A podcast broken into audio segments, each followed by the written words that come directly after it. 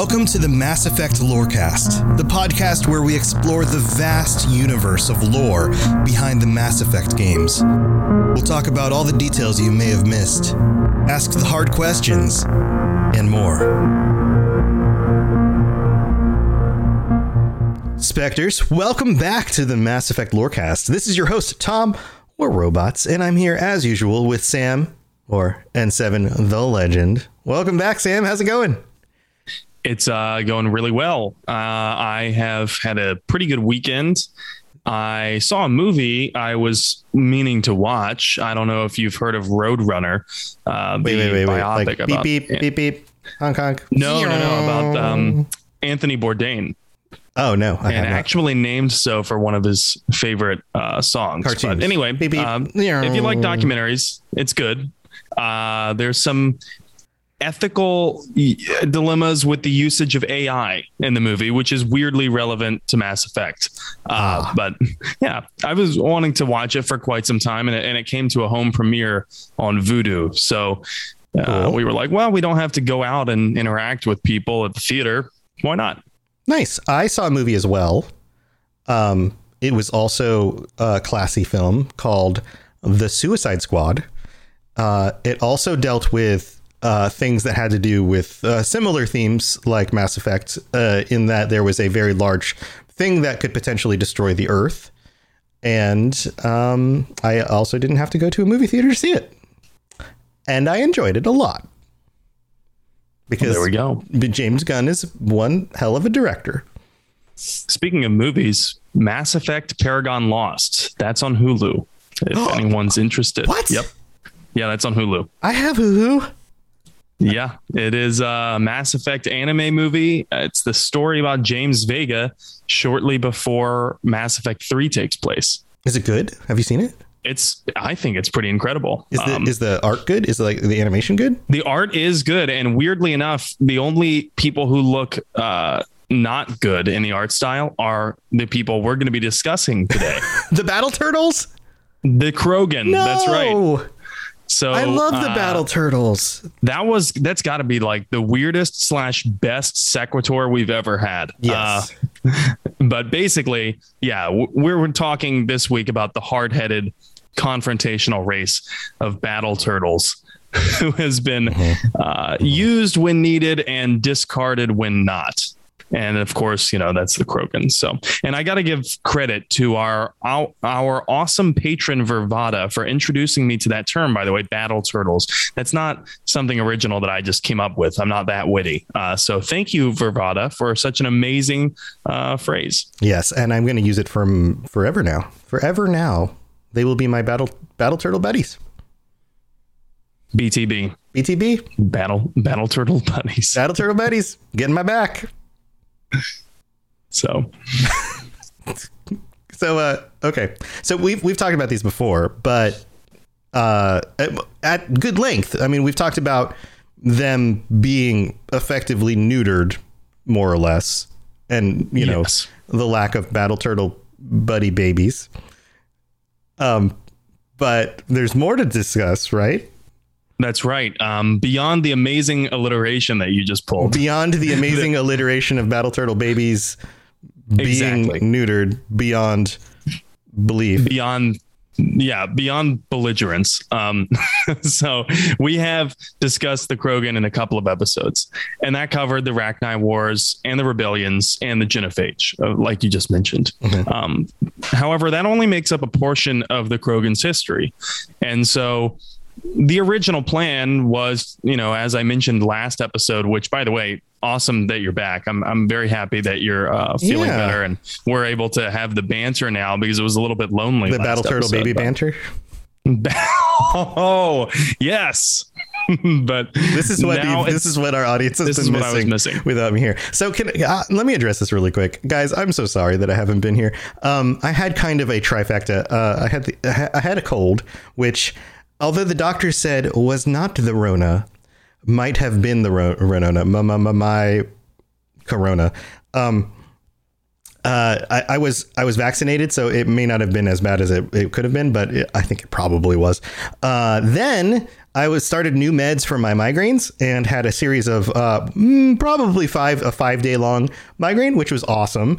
And then uh, adjusted to the new medication, so it was kind of dizzy and uh, not feeling awesome for uh, a while. So I had like maybe uh, two weeks of hell, which was great. It was good times. So I'm feeling a lot better now, which is good. Uh, it's good not to feel like death. So that's nice. So it's it's nice to be back. So um, but thanks Yeah, for and thanks we're for very manning happy that you're back. thanks for manning the captain's chair while I was while I was out. You did a great job. Um, but yeah, Thank you very much. It's, it's nice to be I back. I learned from the best. Well, hey, you're welcome. It's nice to be back to talk about my battle turtle buddies. So let's uh, let's dive into it. Yeah, let's let's dive right into it. Um, so, uh, oh right, like I was gonna say. So the original plan was to go straight into the Vorcha and the Yahg after the last patron chat, which by the way was awesome. If you haven't listened to that patron chat, go back and listen to it. We talk about the endings. It's pretty cool. Uh, but anyway, that, that that was the original plan. Talk about the Vorcha and the Yahg right after the uh, patron chat. Right. But then Yeah. you and I talked about it, Tom, and we are like, well, wait a second. The Quarians kind of need their own episode because we only discussed them in the you know uh, limits of the Geth War, and we only discussed the Krogan in the limits of the Krogan rebellions and the Genophage and, and things like that. So yeah, the Lizard Warriors need their own episode too. Mm-hmm. Mm-hmm. Yes. So that's where we're at. Yeah. Yeah, exactly. Um, so that being said, uh, I have a few mottos for the Krogan. I have more than one. Uh, as as it comes with the Krogan, they are such a robust race. Uh, I don't want to start another alliteration thing. that was that was an accident. Two R sounds. Um, but I have a few quotes. Some of them haughty, some of them uh, down to earth and relatable. The first one that I would use to describe the Krogan is a quote from Shakespeare's Antony and Cleopatra When valor preys on reason, it eats the sword it fights with. Okay. So what's There's the haughty also- one? the, the the haughty one uh, w- w- was that one, and then there's Okay. also there's also the famous excerpt, you know, from Teddy Roosevelt's "Man in the Arena" speech. That's really lengthy, so I'm not going to recite it on this podcast right now. Uh, but if you're interested about Teddy Roosevelt, or you already know what I'm talking about, then you might you might catch the reference. You know, the credit goes to the man in the arena whose face is marred by dust, sweat, and blood, that kind of thing. Um, so if not, if you're not familiar, please do look it up because it's a very great speech. Um, there's also the final one, which is more of a meme, and people might be more familiar with this. And uh, I think it encapsulates the spirit of the Krogan perfectly. Really, it's our good friend who we've mentioned on a previous episode of the Lorecast, Danny DeVolis, also known as Danny DeVito. Uh, he says, and it's always sunny in Philadelphia. So anyway, I started blasting. So anyway, I started blasting. Yeah. Yeah, exactly. And so I think that that really encapsulates the spirit of the Krogan pretty well. Um, because they charge into conflicts head first, consequences be damned, right? Uh, so that's kind of their modus operandi. Um, Okay. but that being said, I think let's let's get into the biology because we got a lot to get through. Uh, this is going to be a very content heavy episode, so I hope that whoever really loves the Krogan is buckling up because we got a lot to talk about. Um, Buckle up for those battle thing- babies. buckle up for the battle turtle babies. they the first things first. Is there wait wait? Is there a word that means turtle that starts with a B? Turtle synonym. Go keep going. Bowl Synonyms. bowl lizard. Bowl lizard. Uh, lizard with a bowl on its back. Uh, no. Turtle. No. Mm, I'm gonna find. So, I'm gonna find something. While, while you're going. looking for that, I'm going to do my thing. yeah, do your thing. You go. so because Tuchanka, the, the Krogan homeworld, has so many natural hazards and predators, the Krogan have evolved to be extremely resilient. You know, we'll talk about that a little bit more as we go on. But big surprise, they are bipedal, uh, bipedal battle turtle babies. Uh, but their legs are bowed backwards, similar to what you see when you look at a rabbit's leg. You know, it, it's built for springing forward. which, along with the Krogan's wide set eyes, are traits of a prey species. So, in terms of the major species of the Milky Way, having traits that are common to a prey species is pretty unique, right? Because almost Yeah. all the other species have front facing eyes, not wide set eyes, front facing eyes, and they walk, you know, tall on two legs, uh, which is a predator's trait. Right, right. Yeah, that seems that seems very odd. Odd. It makes you uh, kind of assume that they must be on their in their natural habitat more of a prey than a predator, even if uh, compared to other intelligent species, they seem to be more dominant. Right, which is so weird, right? Because everyone in the Milky Way looks at the Krogan like they are living tanks, like they mm, are, Right. you know, capable of massive amounts of destruction per individual. Right. Yeah. But I guess that I mean, if you take something out of its natural environment where it is the generally the prey, but now it is the predator compared to the other things in a new environment, then it doesn't just evolve quickly to have different traits comparatively. Right, it doesn't de-evolve. Yeah, it Um, doesn't just all of a sudden change immediately. Like, Right, the Salarians might refer to them as an invasive species. sure. Yeah, yeah, that makes sense. That makes sense. and where the Quarians look somewhat like humans, like like we discussed last week, the Krogan really don't at all. Um, the Krogan have humps on their backs that store nutrients and fluids, allowing them to go long periods of time with no water uh, or food, which is very similar to a camel. hmm Um, not something that you might, uh, not a parallel you might ex- expect with the Krogan being reptilian in nature. But, you know, for example, long periods of time, it, it can be communicated with this analogy. A 55 gallon tank can sustain a colony of Krogan for more than 10 years, That's a decade. That's a long trip. That is. That's a that long. means that is a long family vacation. what kind of implications does that have for Krogan supply lines, right? You can cut their supply lines and it doesn't matter. Yeah, you are not going to siege the Krogan out of their uh, homes. No, that's not going to happen. No, not, not gonna happen. Um, interestingly, the hump thing is also a status symbol. So a bigger hump means a better hunter, and a better hunter is more desirable. So I guess you could say that size matters, right? Yeah, you can judge a Krogan by the size of his. uh You know what? Yeah, you know what they say: big hump, say, Big hump. Big big quad, gas tank. big, big, yeah, big survival ability. Um, Uh, big so legs to carry the large amount of water. I don't know. So, Combat Vet Gaming asks in chat, how do Krogans mate? Well, when two Krogans really love each other, uh, no, just kidding. They don't feel love. they no, don't. I'm kidding. They only feel probably hate. That's it. they only feel blood rage. uh, their skin, the Krogan skin, and, and so much of it is covered in a tough shell. Their skin is so thick and the shell is so thick that it's basically immune to all scrapes, nicks, cuts, bruises, etc. Everything that might happen to your skin that is, you know, painful and if, you know, at its worst, life-threatening, it wouldn't even happen to a Krogan skin. Like you can take a knife to a Krogan skin and it's not going to do anything. It's like trying to cut Kevlar. Mhm. Yeah, it's one of the tests they do on uh, Forged in Fire when they're trying to test the blades for hardness. They bring in a Krogan and they hit it against the Krogan like seven times. And then he's like, okay, that was the highlight of my day. All right, I saw a little bit of uh, uh, you know nicks here on the front of the blade, but otherwise it held up. Good job. Good job. You're a true warrior.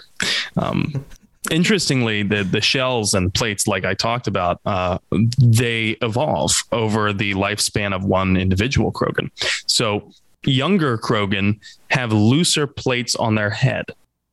And therefore, Hmm. there are some soft spots, and this is apparent when you when you look at and you when you compare Grunt to older Krogan like Drack. Uh, Drack is from Andromeda, or older Krogan like uh, Rex. That's really The that's really cool that they Krogan have actually very hard spots. Yeah, that's really cool that- hard heads. they actually designed that in game too, and it, and it's similar to like the development of uh, like the human skull. Yes, it Makes sense. Um, and it's also similar to a number of other animals uh, that we have in our world. So um, it makes sense biologically speaking. And I'm sure some of these writers have, you know, read their fair share of medical and biological, you know, books and, and enough to be skilled in, in this realm of sci-fi. Um, yeah. Yeah. But more about the Krogan uh, and their resilience, they have crazy amounts of innate resistance to naturally occurring hazards on Tuchanka, like extreme heat, extreme cold, toxins, and even radiation. And the radiation resistance may actually be why they're still around today, but we will touch on that a little bit later. Mm-hmm. And overall, these guys are are big. Like right. all the ones we they're meet are they're all pretty large dudes. Yeah, they're huge. Uh, so on average, more than seven feet tall. Uh, and around 170 to 180 kilograms. And for our American fans, that that's roughly about 385 pounds. Okay, so um, so they evolved as prey species, uh, but they all are big and intimidating. So they make good predators on at least on any other world that most of these other species come from. Yeah, right. I can I can definitely see that, and then and then that's actually what happens. You know, later in the series, that they, they make fearsome. Um, fearsome competitors for survival you know one key indication that we have that the krogan were kept alive by evolution from predators on their own homeworld is they're having multiple major organ systems like so for example like yeah redundancy yeah. Uh, so they have two hearts and four lungs just in case yeah right. You get stabbed through one of them and it's like it's okay. I have three others. Oh that sucks. I'm good. Let me let yeah. me just turn that one off. Oh all right. I'm fine now. Yeah. And when that happens they they fly into this thing called a blood rage where they no longer are responsive to pain. It dulls their logic capabilities, similar to adrenaline rushes in human beings. And they're not really thinking rationally anymore, but they're they're capable of these amazing physical feats. Like they don't even care about pain anymore.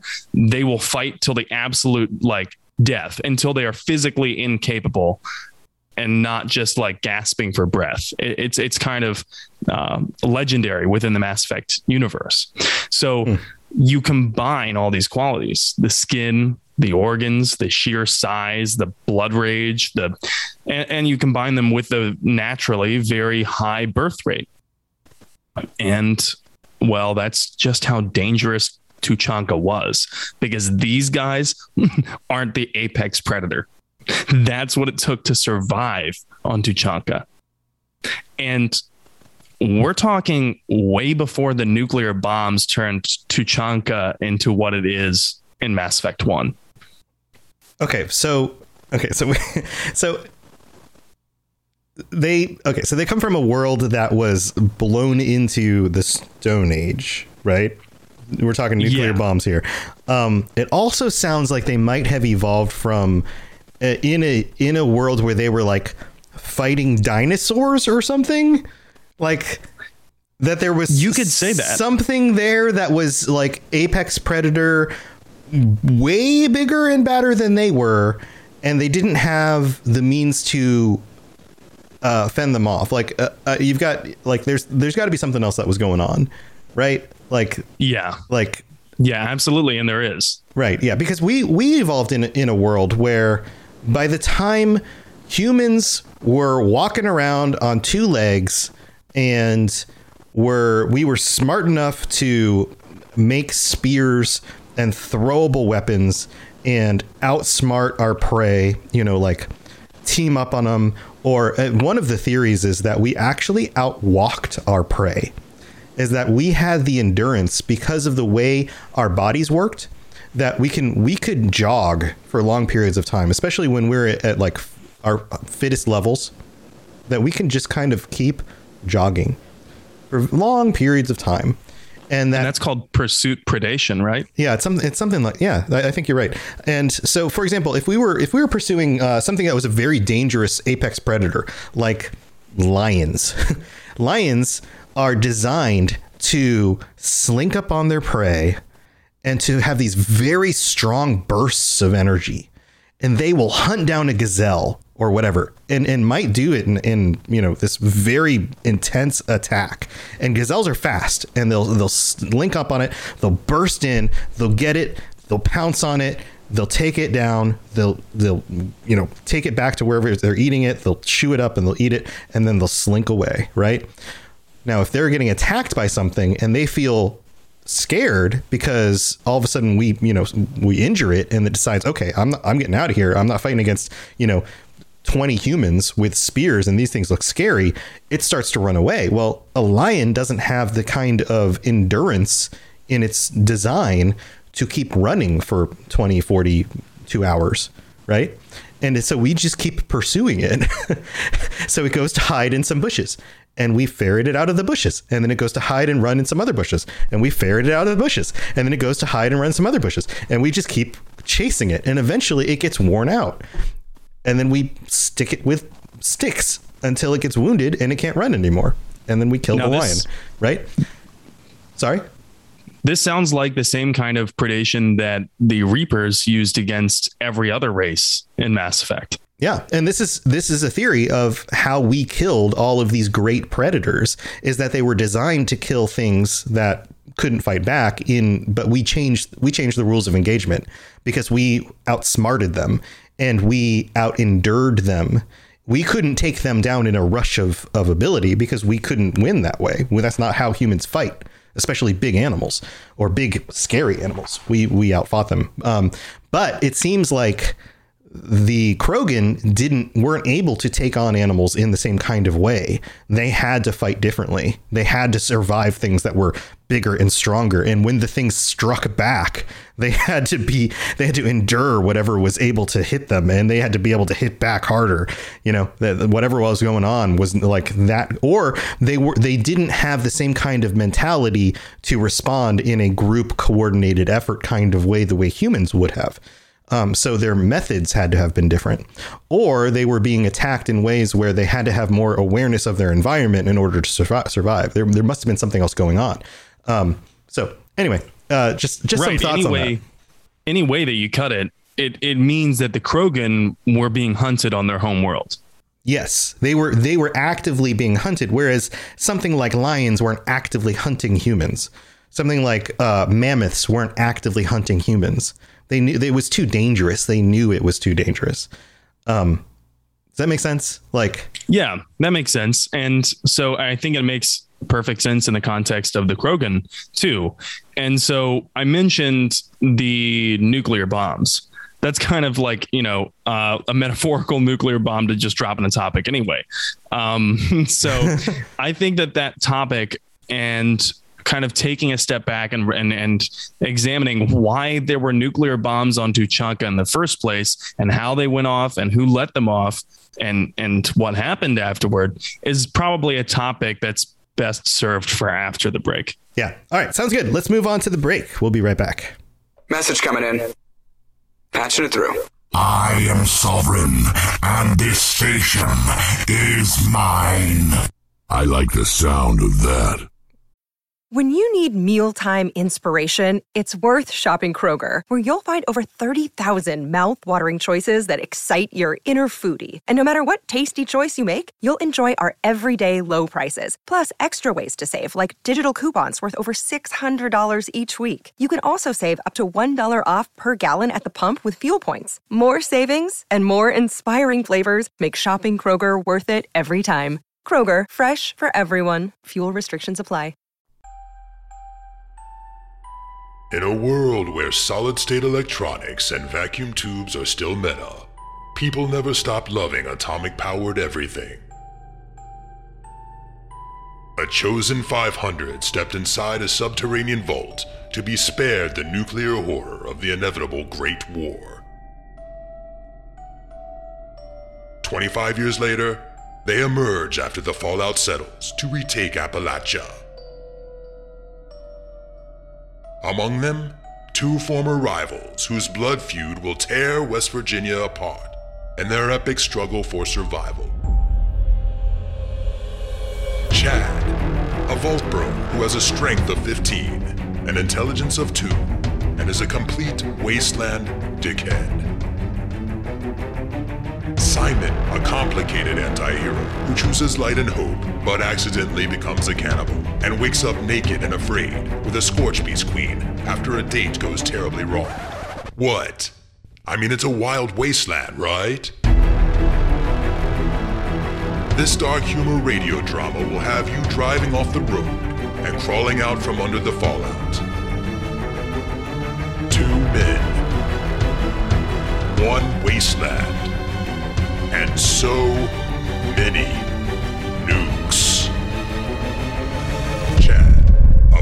76 podcast, rated R, now streaming on your holotape player podcasty thing. Hey, that was a Krogan voice.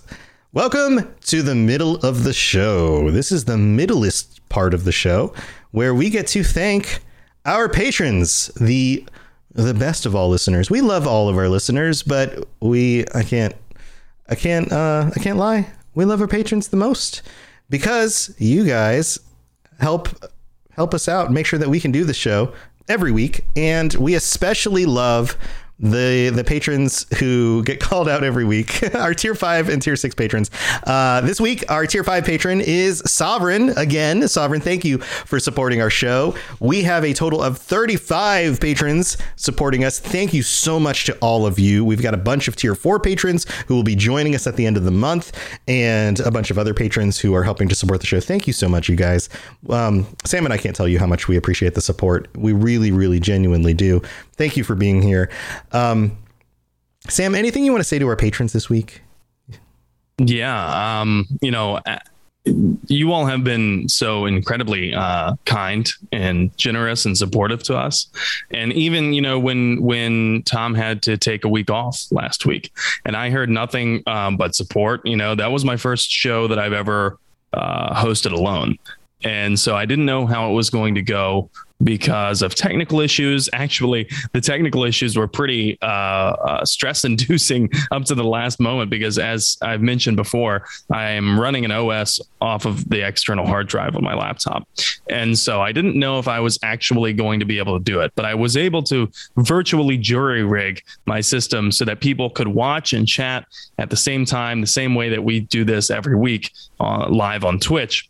And so, anyway, I just wanted to say to our patrons and the listeners uh, who I actually had just uh, met a couple new listeners last week. Uh, thank you for supporting the show. And, and, like we've said, yes, of course, the, the donations uh, help to support the show so that we can keep doing this. However, um, just telling your friends and talking about the show is also incredibly helpful and supportive. And um, yeah, I just can't like I I I get a little, you know, heartwarmed every time I see someone on Twitter interact with us or something or join the Discord and say, "Hey, I just started listening to your show and I binged all the episodes this weekend."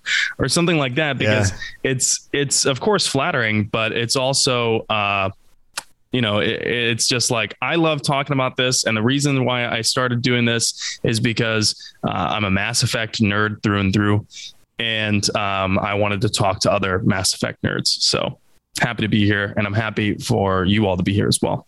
Yeah, well said, well said, and um, also. Uh, genuinely I, I, love having you guys in chat some of you guys are chiming in as we say this stuff um, we've got 22 currently on twitch right now with us. Thank you for being here. I would love for us to hit 30 concurrent viewers. That would be amazing. I just love all the comments. I love the positivity around the show, around this community. You guys are awesome. I love you being here with us. I love the conversations, although I don't always chime in. I read through almost everything that gets shared on the Discord. So thank you for being there as well. And the reviews that get shared, we got a new one that came in. This one is from King Oblivion in the United States, who wrote, This is my favorite podcast on the Citadel, five stars. I love I love when everyone uses that as a title. Um, King Oblivion wrote, just recently found this podcast and I've been binging it ever since. Absolutely love Mass Effect, and this podcast has really opened my eyes to the universe of lore, to the games and books. It's the best. So thank you, King Oblivion. That's awesome.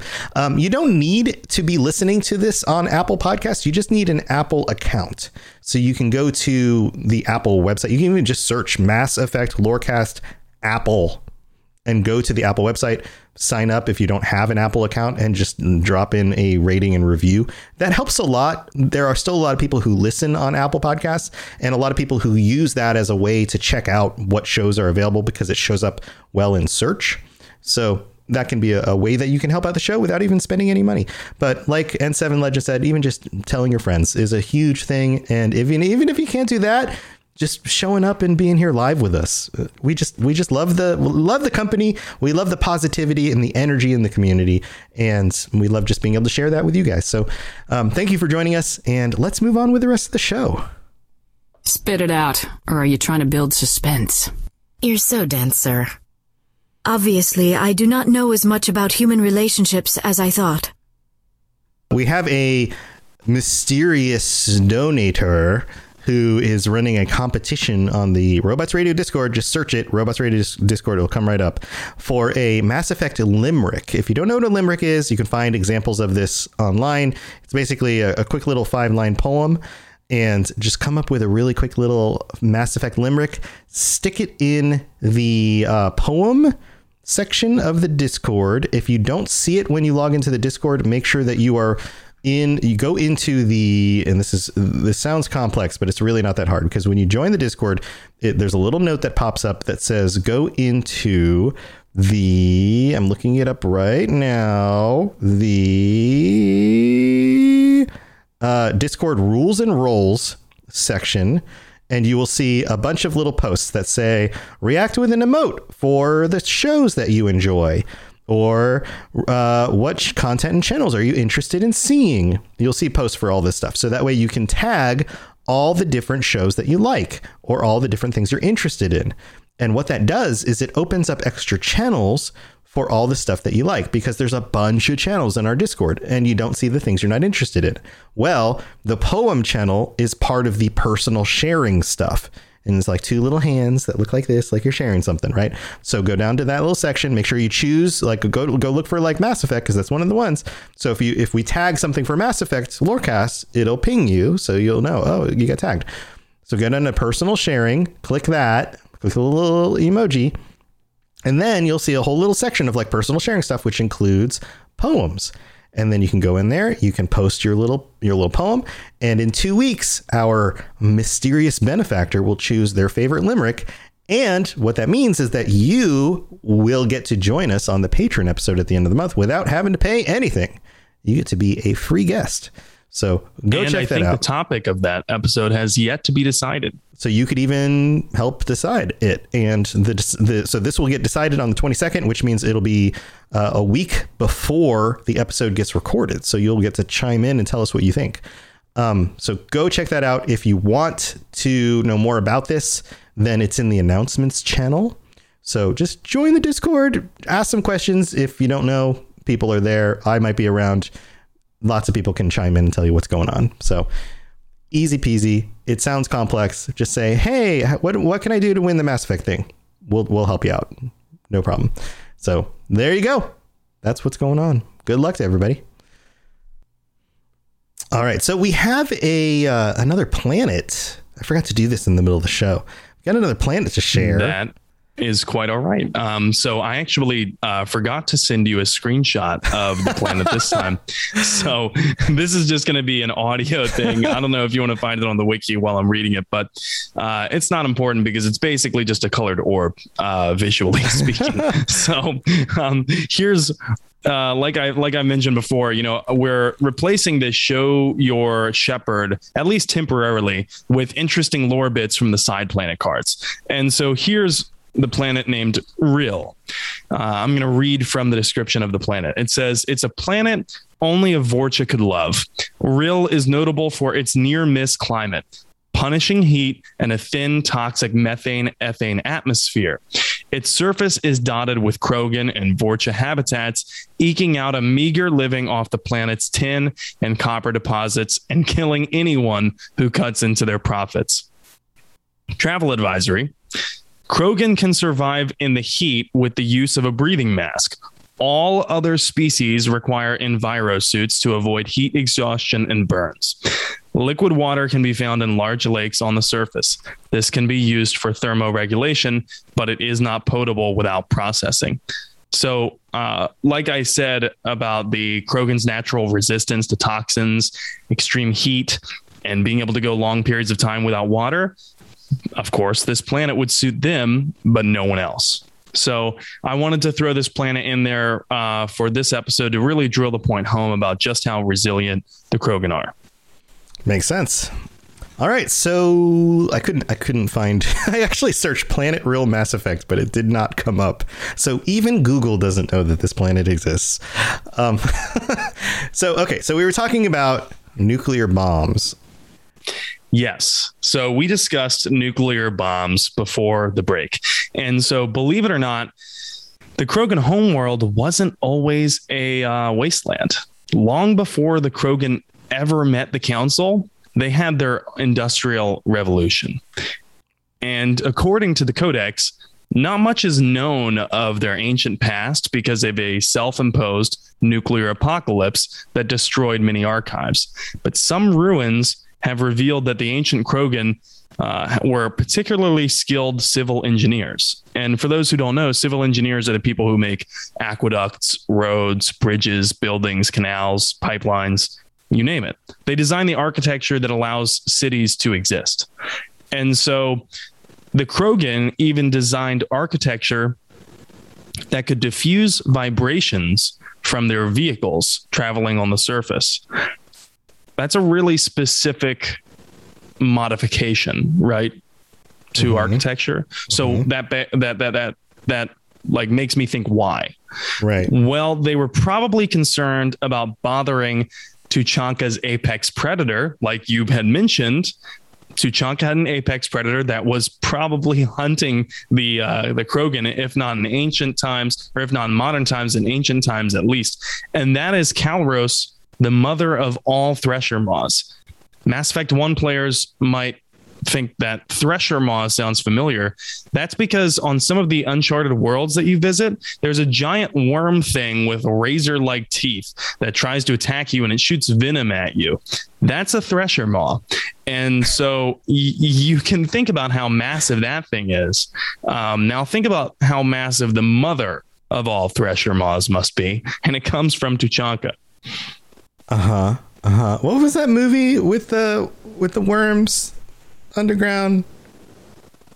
That well, there was that scene in Star Wars. Uh, scene in Star where, Wars, that, and then um, they were in uh, Dune. But what was the movie with like it was in the in the West? There's a whole. T- I think D Coates just mentioned it in chat. Tremors. Tremors. Is that what you're talking about? Tremors. Yes. So wait, wait, wait, wait, wait, wait. So they live on the Tremors world. With they giant, live on Tremors world. They live. They okay. This makes a lot more sense. Now. And this is a really obscure reference too, but this is kind of just my head canon. This is how I imagine the uh, Krogan homeworld.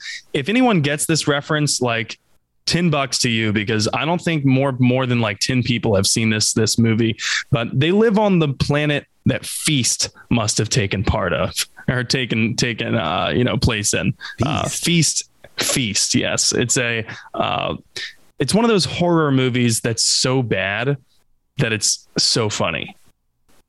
Okay, I don't think I've seen, I don't think I, I know this movie. Um, Definitely gonna have to check that out. Uh, but basically, that's where the Krogan evolved. Right. Okay. So they okay. So they're we know that they were using their technology. They were advanced enough to use their technology to help them overcome some of this stuff, to survive things like disease, food sorted shortages, uh, predators, including these underground predators, which explains why they evolved in a way that made them look like prey because they constantly had to be avoiding something that they couldn't see that was underground right. and hunting them so that and in okay so we've got like eyes that are looking out sideways they've got feet that can bound in order to get out of the way. We've got bodies that are hardened in order to keep themselves, you know, from taking damage from whatever in the environment might be hurting them. That makes a lot of sense, right? Yeah, yeah, it does. Um, and these the technology helped them overcome all of those things. You know, all of the things that killed them. It wasn't perfect, maybe, but it helped them overcome some of those things. But not war. And war was one of the lead causes of death right. for the Krogan. Um, from a sociological point of view, one of the problems that resulted in the wars that happened after their industrial revolution, even with the tech, you know, the technological advances, was their insanely high birth rate. Again, we come back to the birth rate, right? Well, one female could produce 1,000 fertilized eggs per year. That's a lot of babies. That's a lot of battle turtle babies. Think about the sheer amount of people, well, Krogan, that had to die in order to offset that, right? Because typically nature doesn't give beings very high birth rates unless it's necessary to sustain uh, population Yeah, growth that is also sustainable for the planet. Right, homeostasis, right. Right. So like the- Exactly. the, the assumption is that the like if if they are at homeostasis with their environments, then they are at balance with their environment. So the same rate of death will match the same rate of birth and survival. So if if if there are let's say a th- let's just make easy numbers. If there are a thousand living Krogan, and of that thousand living Krogan, a hundred of them die every year, then there will be of the all of them that are born, a hundred of them will survive, right? And if every female, if so let's say 500 females give birth to a thousand fertilized eggs, let's just do the quick math on that. That would be a thousand times 500, right? 500,000. 500,000 Quick maths. right? Only 100 of those would have survived. Yeah. What percentage is Yeah. that? The attrition is insane. It's truly insane. Right. That is a that's like 0.001% or something. Like the 0.005%. It's it's a very very very small percentage of survival. Yeah, Crystal King brings up a great lore bit here in chat that I always was a big fan of. And the number one cause of death before firearms uh, was death by predator. And then when firearms were invented for the Krogan, the number one cause of death became death by gunshot. Right, right. So you think St. Louis is bad? Go visit Tuchanka, right? I can I can say that by the way after having lived near uh, near St. Louis. Um, there we go. There we go. Gonna get a lot of angry Missourians and uh, Missourians Missourians. in our inbox. Gonna leave us some bad reviews. How Oh, the- dare you? Okay, they're not actually going to send themselves into our inbox. They might. I don't know. It is There- illegal is to send yourself through the mail, by the way. Don't do that. It is the show me state, but please don't show us. Don't show us Um, yourself through the mail. It's illegal. So, as is typical with sci-fi series and booming industrial age species, which we just spoke about with the Drell and the Hanar, they start to run out of resources. It's almost like we're living that now, but I'm not going to get into that. If you thought humanity was selfish, though, and confrontational, then you should think again. Unsurprisingly, Krogan psychology also evolved from the brutality of Tuchanka's environment, right? And along with it, uh, and and and it along with you know millennia of struggle produced a culture of selfish and strength worship. That's something that I like to call because the Krogan are obsessed with strength. It's like Benito Mussolini's Italy on crack. Uh, it's insane. and think of them as the ultimate social Darwinists with no pissing contest too petty. Okay. And by that, I mean that everything seems to be a battle for dominance. Everything within clans, within families, even among the best of friends. Argument for who's on top is number one priority.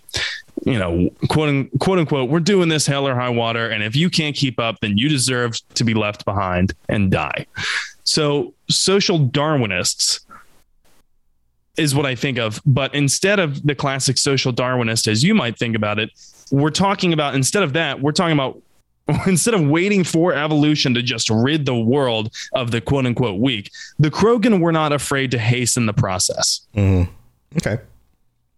You combine that with the territorial psychology. Uh, you combine the territorial psychology rather with a land shortage and a budding nuclear age, and what you get is a very predictable situation: global nuclear winter.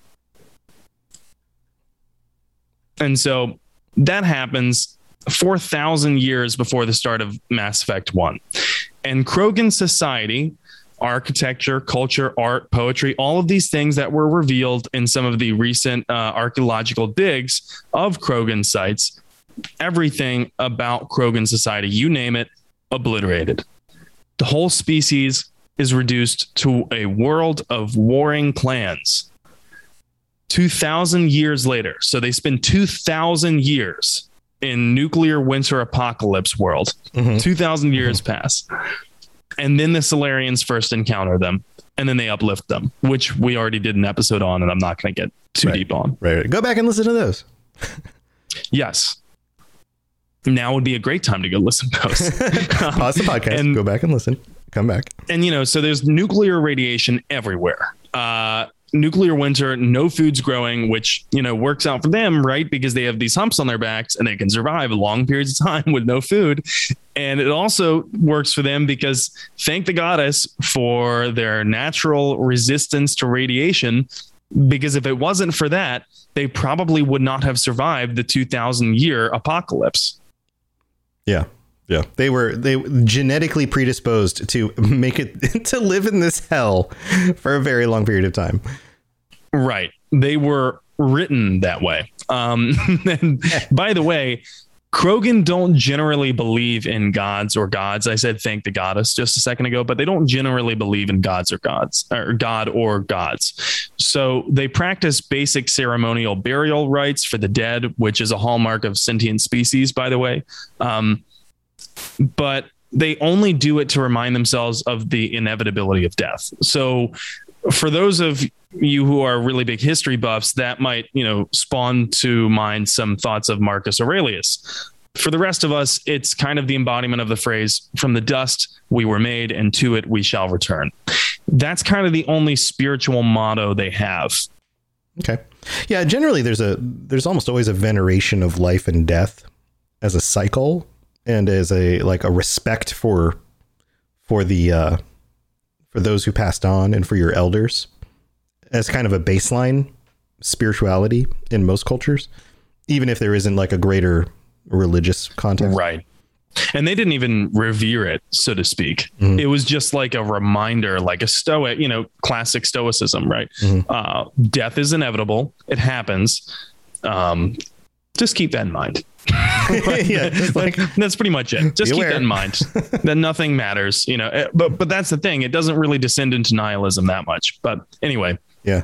like I said, their nations descend into clans. But what about before then? And this is where I ran into a brick wall when I was researching for this episode. Um, and I was looking at the codex entries, of course, in the game. And I was trying to parse my knowledge of the novels that I've read. Although I will be honest, I haven't read the Mass Effect Andromeda Annihilation novel yet. But this is, you know, like I said, where I ran into a brick wall. I wanted to Yeah. know what the Krogan government structure was like before their entire civilization on Tuchanka was destroyed.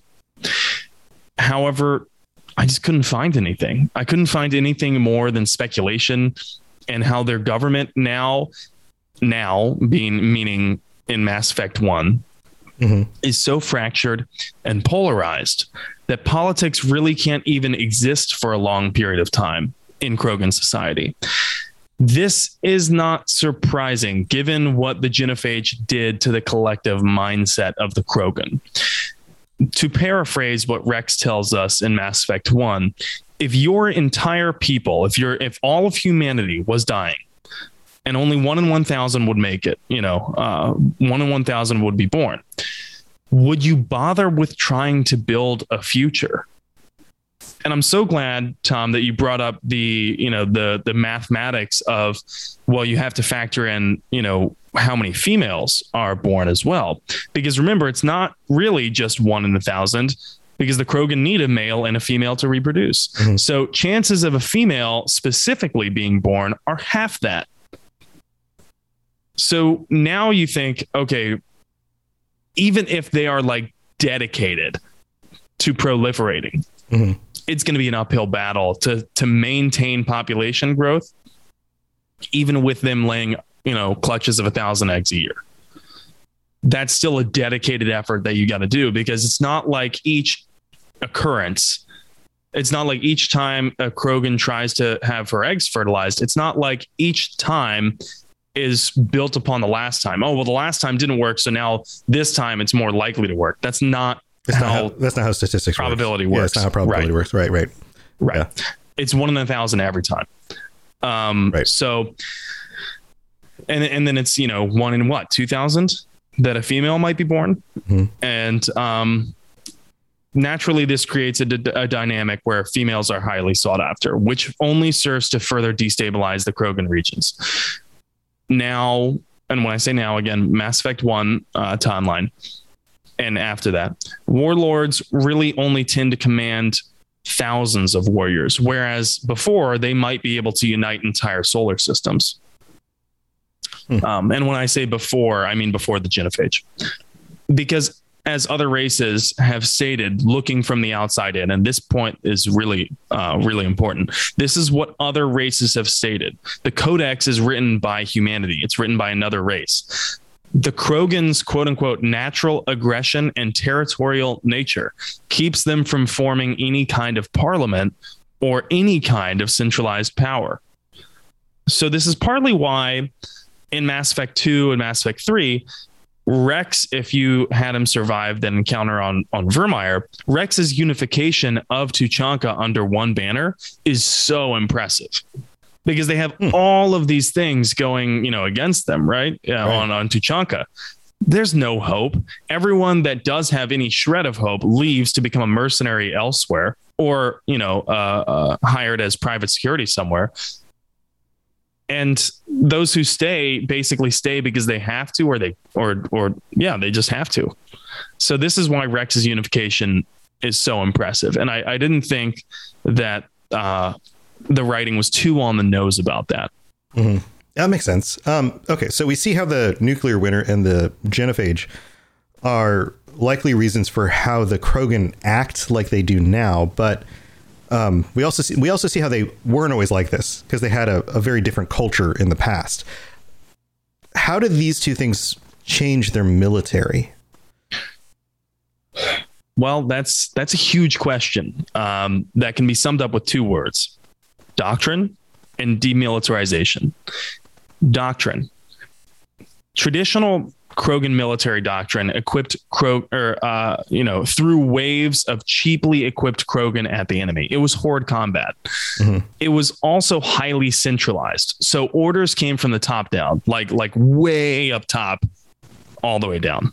So one Krogan commander's decision could mean entire battalions are now rushing an enemy.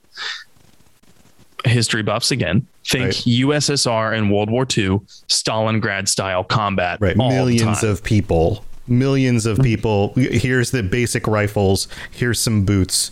Charge. if that. You Go. know, Yeah. sometimes the soldiers in Yeah. Stalingrad were fighting with sticks and stones. right, right. Pick up the pick up the rifle from the dead person in front of you. Go. Yeah. Yeah. Yep. And so that was traditionally Krogan military doctrine before the before the genophage, before the rebellions. Right. And then since the genophage, factions cannot really afford the severe population loss that comes from that. They Yeah. can't really afford cannon fodder combat anymore. Right. That makes sense. So accordingly, they've become more efficient, they've become more specialized, and they've become more skilled in combat. This isn't canon, but it's my opinion that this is why, in terms of modern Krogan military, you see the promotion of Krogan with biotics to officer level very fast. It's not just a psychological thing that most Krogan don't have biotics, but it's also a this person is rare. Most Krogan don't have biotics. This is highly skilled in combat. This person needs to be promoted so that they can command other Krogan or other forces at all. And this has helped Krogan economically as employment in the private sector, like I noted, being bouncers, um, being private security, being mercenaries. Um, and so it has helped them economically. But in terms of economics, we aren't really going to go over that because there isn't an economy to speak of on Tuchanka. It's very similar to Fallout. You know, what's the economy of the capital wasteland? Yeah. Uh, yeah. Like ten thousand caps. That's it.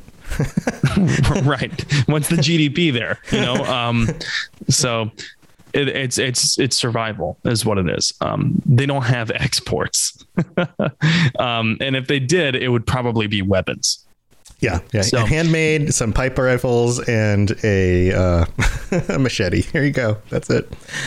Yeah, yeah, exactly. They actually have a weapon that they created that was meant to battle Thresher Maws. And so when used against the other, you know, sentient races of the Milky Way is particularly grisly. Oh, if I remember right, it throws like like giant ninja stars basically like bladed uh frisbees at people and it just eviscerates them um that's pretty krogan in style Sweet. okay. So the other word uh, that can be summed up uh, by talking about how how their military changed post genophage, post rebellions, is after the rebellions were ended in devastating fashion by the Turians choosing to release the genophage. By the way, you know this is important too. Salarians can't be blamed entirely because they designed it. But they actually, if I remember correctly, they did not recommend releasing it at the moment that the Turians chose to. Hmm. But like we discussed during the Turian episode, it is the Turian military doctrine that once someone becomes a threat, make sure they will never become a threat again. Right. Right. So if that's their MO, they accomplished that, I guess you could say. The Krogan ultimately were forced to accept the council's terms. And one of those terms is a blanket ban on constructing any warships. This sounds really, really, really similar to uh, our own history on Earth, doesn't it? Yeah. Yeah. This is a, um, it's like a, with the Japanese. Right, with the Japanese and also with the Germans um, and the Treaty of Versailles to limit the size of military buildups. Yep. Does that work? That's debatable. but Yeah. This blanket ban on constructing warships is enforced by something called the CDEM, the Council uh, Demilitarization Enforcement. Uh, I forget what the M stands for, but basically it's a branch of the council specifically designed to enforce the demilitarization of Krogan uh, space. And they are highly effective at it. Every now and then a warlord gets, you know, steps out of line, but they quash him with the help from his rivals. So they're using the other Krogan factions against them. And this serves as another hindrance to any one faction in Krogan space gaining too much political power. And if they did gain too much political power, and if the Krogans did unite under one banner, then that might actually help the Krogan forward in terms of, you know, uh, technological progress. Just centralization for them would help progress social policies as well as, you know, technological advances tenfold um, if they could. But everything is slanted against them, it looks like right now, in order to destabilize their space. Gotcha. Man, So- it's, this is like a it's, it's like a tied up knot. You know, it's not easy to It is. untangle. It is. Um, and so, you know, that's that's the Krogan. And before we go, I, I want to take a step back and I want to step on a soapbox to adrift, or uh, I'm sorry, address a rift in the Mass Effect community when it comes to the genophage and the Krogan's current state in the galaxy. And I've seen discussions about it in the Discord. I've seen discussions about it on Twitter. I've seen discussions about it other places. Um, and eh, there seems to be two groups of people. One who believe the Krogan have been made victims of the council's racist tendencies and that they are more or less innocent to their current circumstance because of how they've been used and discarded. The other group, I think, believes that the Krogan are merely reaping what they sowed. Quote, you know, they're inherently violent and they breed way too fast. What were the re- other races supposed to do? The Krogan refused to negotiate in the rebellions. I hear you both. And like it or not, both of you have picked up very valid points from the lore.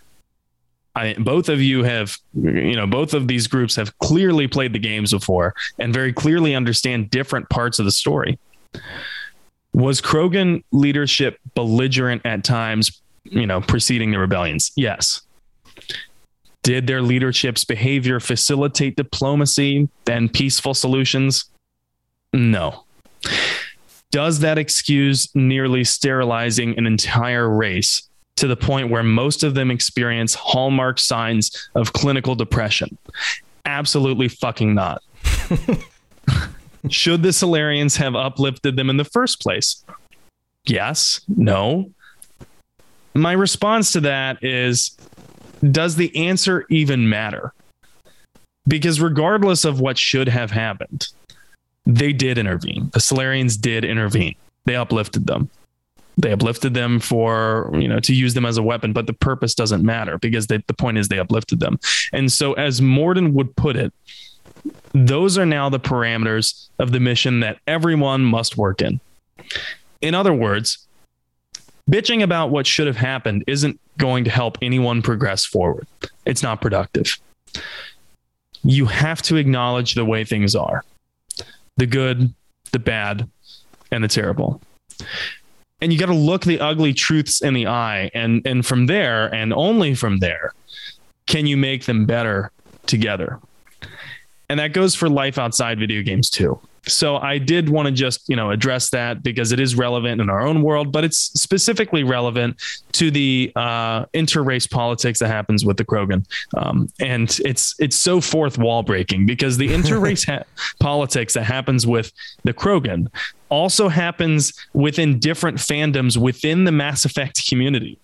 Yeah. So Yeah. I did want to address that before we wrapped up this episode because I felt like to to not do that would be doing a disservice. Right, right. No, I agree. I, uh, just because something should or shouldn't have happened, just because it, something in the past was a good thing or a bad thing, shouldn't change what a future decision should be and if it's good or bad.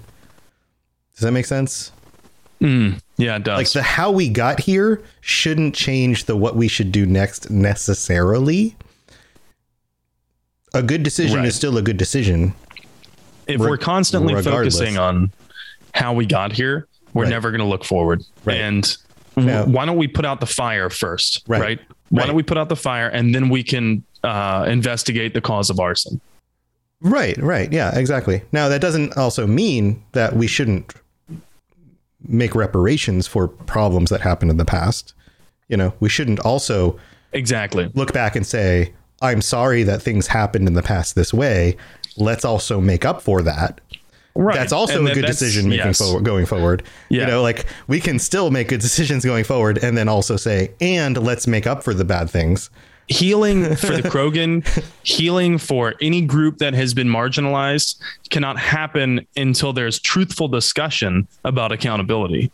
Um, and so, and to translate that into, you know, even more layman's terms, you know, both sides in any conflict inevitably have fucked up in some way. Oh, absolutely. No one's absolutely. perfect. Absolutely. and both Yeah. sides need to understand and accept and admit and and be you know adults Right. about how they've fucked up Right. and come forward humbly and honestly with a heart eh, you know in terms of wanting to repair things and say okay look uh, our group messed up in this way Yeah. and then you know ideally the other group says our group messed up in this way Yeah. where do we go from here Right. Right. Yeah. so Yeah, this stuff is never easy. It's never easy, and sometimes some people will never see their own their own things as being the wrong decision. They'll never be able to see somebody else's side as being. They'll never be able to empathize with somebody else's perspective. They'll never be able to see their. You know, uh, uh, there will be people who will always say, "Well, the Genef- Genophage was always the right decision," because your species is always was always an invasive species. There's no there's no version of this in which your species was ever not dangerous to the rest of the universe. And so something had to be done. Like like some people will always hold that as being this was always a good decision and should have always been done. It doesn't matter how you feel about it.